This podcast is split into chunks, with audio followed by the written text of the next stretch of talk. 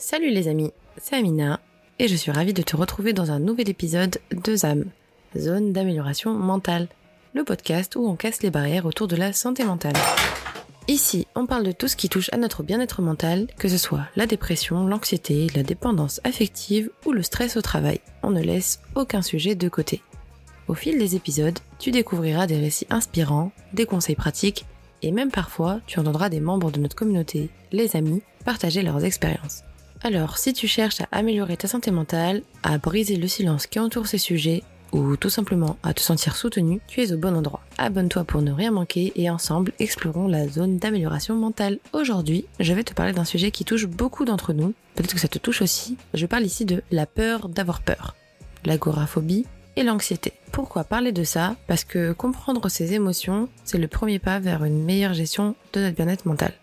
Si tu ne te sens pas concerné, N'hésite pas à envoyer cet épisode à quelqu'un qui traverse la même chose. Tu peux aussi écouter pour être de bons conseils ou apporter tout simplement ton soutien. Et surtout, enjoy Tout d'abord, on va comprendre l'anxiété et la peur d'avoir peur, ou plus communément appelée la phobophobie. Commençons par l'anxiété. Savais-tu que l'anxiété est l'un des troubles de santé mentale les plus courants dans le monde? Selon l'Organisation mondiale de la santé, ou OMS, plus de 264 millions de personnes souffrent d'anxiété dans le monde. L'anxiété est une réaction naturelle au stress. Mais lorsque cette réaction devient chronique, c'est-à-dire qu'elle dure plus ou moins longtemps dans le temps, elle peut devenir problématique.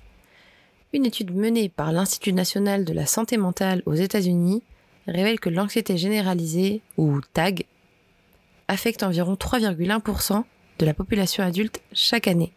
Maintenant, passons à la phobophobie, la peur d'avoir peur. Bien que ce concept puisse sembler complexe, il est important de comprendre que certaines personnes développent une peur intense de ressentir la peur.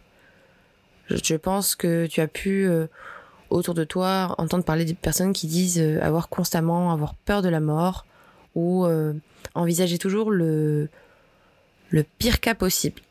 Dans le sens où, par exemple, moi, la première, hein, je sais que je ne prends pas l'ascenseur parce que j'ai toujours peur qu'il se coince. Et ça, je pense que c'est un peu aussi le fait d'avoir, euh, je sais même pas dans quoi ça rentre encore, mais euh, je sais que je déteste prendre l'ascenseur ou même le métro parce que j'ai toujours peur qu'il s'arrête dans les tunnels. Donc c'est un peu, j'envisage toujours le pire cas possible. Et cela peut être lié à des expériences traumatisantes ou à des attaques de panique antérieures. Par exemple, pourquoi je parle de moi parce que c'est je suis la personne que je connais le mieux. Pourquoi est-ce que euh, j'ai peur du métro ou je ne prends pas souvent le métro parce que ça m'est arrivé plusieurs fois d'être coincé dans sous les tunnels. Du coup, bah en fait à force, à force, bah je sais pas, j'ai développé de, des paniques. J'ai développé de la panique par rapport à ça. Après bien sûr, ça se travaille, ça dure pas dans le temps tout le temps tout le temps, mais des fois ça m'arrive. Passons maintenant à l'agoraphobie, un trouble qui peut être particulièrement difficile à comprendre. Savais-tu que l'agoraphobie touche jusqu'à 5% de la population mondiale? À un certain moment donné de leur vie, d'après l'American Psychological Association. Désolé pour mon anglais. L'agoraphobie se caractérise par la peur de certaines situations ou lieux où on se sent piégé et incapable de s'échapper en cas de panique. Cela peut inclure des situations aussi courantes que faire tes courses au supermarché, les transports en commun ou encore les foules lors d'événements publics.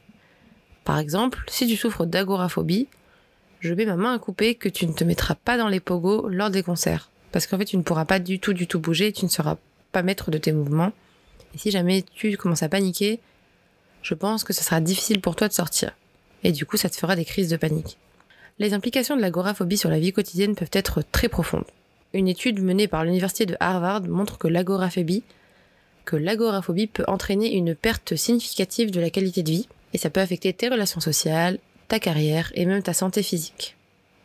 Par exemple, je disais la dernière fois, je parlais avec mon père et je lui, disais un truc euh, comme quoi, imagine euh, euh, Bernard Arnault, aka le CEO de, de LVMH, me proposer par exemple de travailler pour lui avec un salaire de ouf, sauf que la contrainte c'était que c'était au dernier étage de la tour Montparnasse, c'est-à-dire au 56e étage, bah, je pense que je dirais non.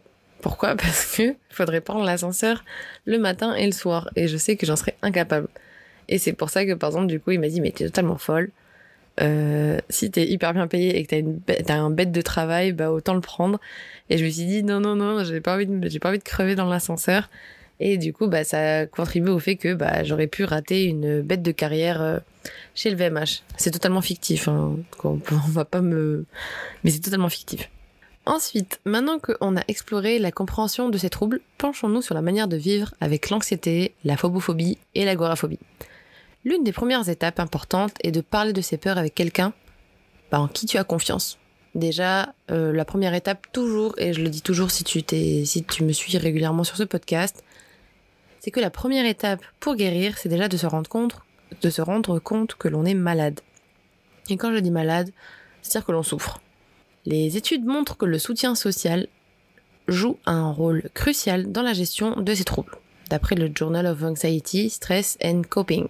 La pleine conscience et la méditation peuvent également être des outils puissants. Une recherche publiée dans le Journal of Clinical Psychology montre que la méditation de pleine conscience peut réduire les symptômes d'anxiété. Concrètement, qu'est-ce que c'est que la méditation en pleine conscience? Ça peut porter plein de noms, ça peut porter le nom de prière, ça peut porter le nom euh, de méditation, ça peut juste porter le nom de faire le vide dans sa tête. C'est juste qu'en fait tu te rends compte que tu es euh, dans ta place, en faisant le vide un peu de ton cerveau et en te concentrant juste sur le présent. Tu t'ancres euh, là où tu es, tu te rends compte que tout va bien et que finalement, en fait, tout se passe dans ta tête. La dernière fois, je me rappelle que j'étais dans la voiture avec ma, ma mère et ma sœur et euh, je commençais à avoir un peu une sorte de crise de panique dans la voiture parce que bah, le plafond de la voiture était un peu, enfin le toit de la voiture était un peu bas. Et en fait, je devais persuader mon cerveau qu'en fait tout allait très bien et que si jamais bah, je commençais à faire une énorme crise de panique, bah, qu'en fait j'avais juste qu'à sortir de la voiture.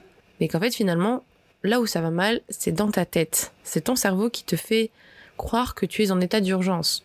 Tu vois, donc euh, il faut petit à petit, un peu, on va dire, faire redescendre la pression et un peu euh, en, se parler à toi-même. Ça peut faire très très euh, psychopathe de dire ça comme ça, mais le principal but c'est que tu dois te rassurer. Comme quoi, en fait, dans le pire des cas, qu'est-ce qu'il se passe?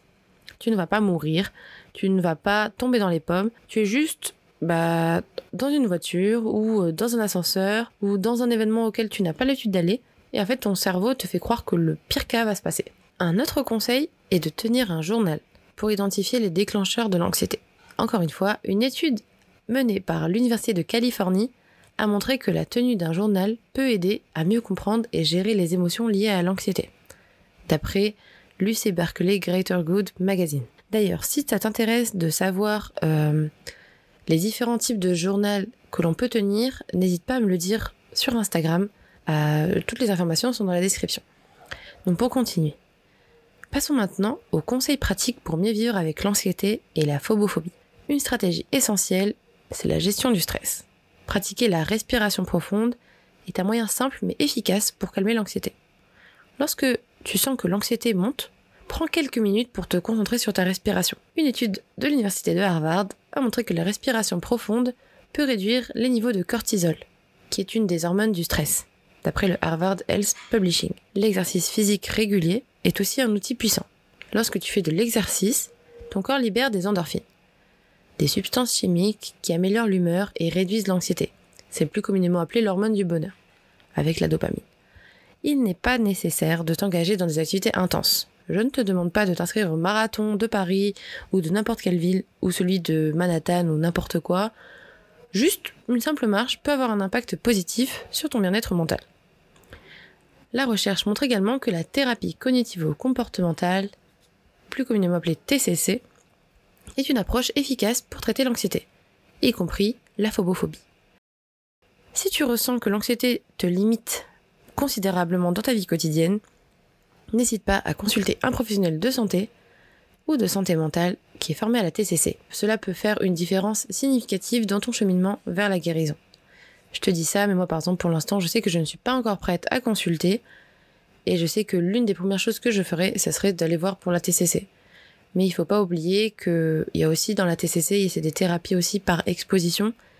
Donc, à toi de peser le pour et le contre pour savoir ce qui te va le mieux. C'est pour ça que dans un premier temps, tu peux faire un bilan avec un professionnel de santé mentale pour voir quelle est la solution la plus adaptée pour toi.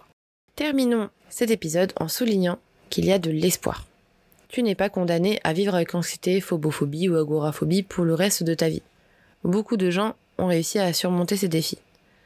Moi, la première, je sais que il y a longtemps, j'étais dans l'incapacité totale de prendre l'ascenseur ou même de prendre les transports en commun. Maintenant, je sais que j'arrive à me convaincre de les prendre. Des fois, je réfléchis même pas. Euh, des fois, je sais que, par exemple, chez mes parents, il y a un ascenseur. J'arrive à me convaincre de le prendre et franchement, tout se passe très bien. Peut-être que petit à petit, bah ça ira, j'aurais plus à me questionner sur le fait de prendre un ascenseur. Mais le plus important, c'est déjà de te féliciter de faire un effort, de te renseigner sur comment guérir et de, de comment dire, de féliciter tes progrès que tu fais au quotidien. Parce que même le fait que rien de penser tous les jours au fait que tu veux guérir de ça, c'est déjà un énorme progrès. Parce que je pense qu'avant, tu ne faisais pas ça. La guérison peut prendre du temps, ça c'est un fait, mais elle est possible. Plein d'histoires de réussite possibles sont là. Par exemple, des célébrités telles que Oprah Winfrey, Emma Stone, ont toutes parlé ouvertement de leur expérience avec l'anxiété et de la manière dont elles ont réussi à la gérer. Donc si jamais ça peut t'aider, même par exemple, je sais que l'actrice euh, Lily Reinhardt, je crois, de... Euh, comment s'appelle la série déjà? Je suis allée chercher de la série Riverdale elle en a parlé, elle parle de santé mentale, etc. Et je sais que ça peut être très très intéressant à regarder. Je, pense que l'essentiel, c'est surtout de ne pas perdre espoir et de chercher du soutien et de persévérer dans ton cheminement vers la guérison. Tu mérites une vie épanouissante et équilibrée et il existe des ressources, des professionnels prêts à t'aider. Nous voilà arrivés à la fin de cet épisode sur l'anxiété, la phobophobie et l'agoraphobie. Je tiens à rappeler les points clés que j'ai pu aborder dans cet épisode. Tout d'abord, l'anxiété c'est une expérience courante mais lorsqu'elle devient envahissante, elle peut avoir un impact significatif sur la vie quotidienne. La phobophobie, c'est la peur d'avoir peur, une réaction anxieuse, anticipatoire, qui peut être paralysante. Et l'agoraphobie, c'est une forme spécifique de la phobie, qui limite les activités et les déplacements suite au fait d'être entouré de trop de personnes. Nous avons pu discuter de l'importance du soutien social, de la pleine conscience de la méditation, de la tenue d'un journal, et de la gestion du stress pour mieux vivre avec ces défis. J'ai aussi pu souligner la valeur et l'importance de la thérapie cognitivo-comportementale TCC en tant qu'approche efficace pour traiter l'anxiété. Enfin, j'ai pu rappeler l'espoir de la guérison. Tu n'es pas seul dans ce combat et de nombreuses personnes ont surmonté ces défis avec succès. D'ailleurs, si jamais tu as pu vivre, euh, jamais tu vis avec l'anxiété, euh, l'agoraphobie ou même la phobophobie et que tu veux témoigner, n'hésite pas à m'envoyer un DM pour que tu puisses participer à l'émission qui a lieu tous les vendredis dans ce podcast qui s'appelle Les amis se confient où tu peux raconter ton histoire et être écouté parce que je rappelle que le but de ce podcast c'est de libérer la parole sur la santé mentale. Donc ça commence parmi nous. Et voilà les amis, nous arrivons à la fin de cet épisode spécial sur la peur d'avoir peur et l'anxiété. J'espère que tu as pu trouver des informations et des conseils utiles pour mieux comprendre et gérer tes émotions.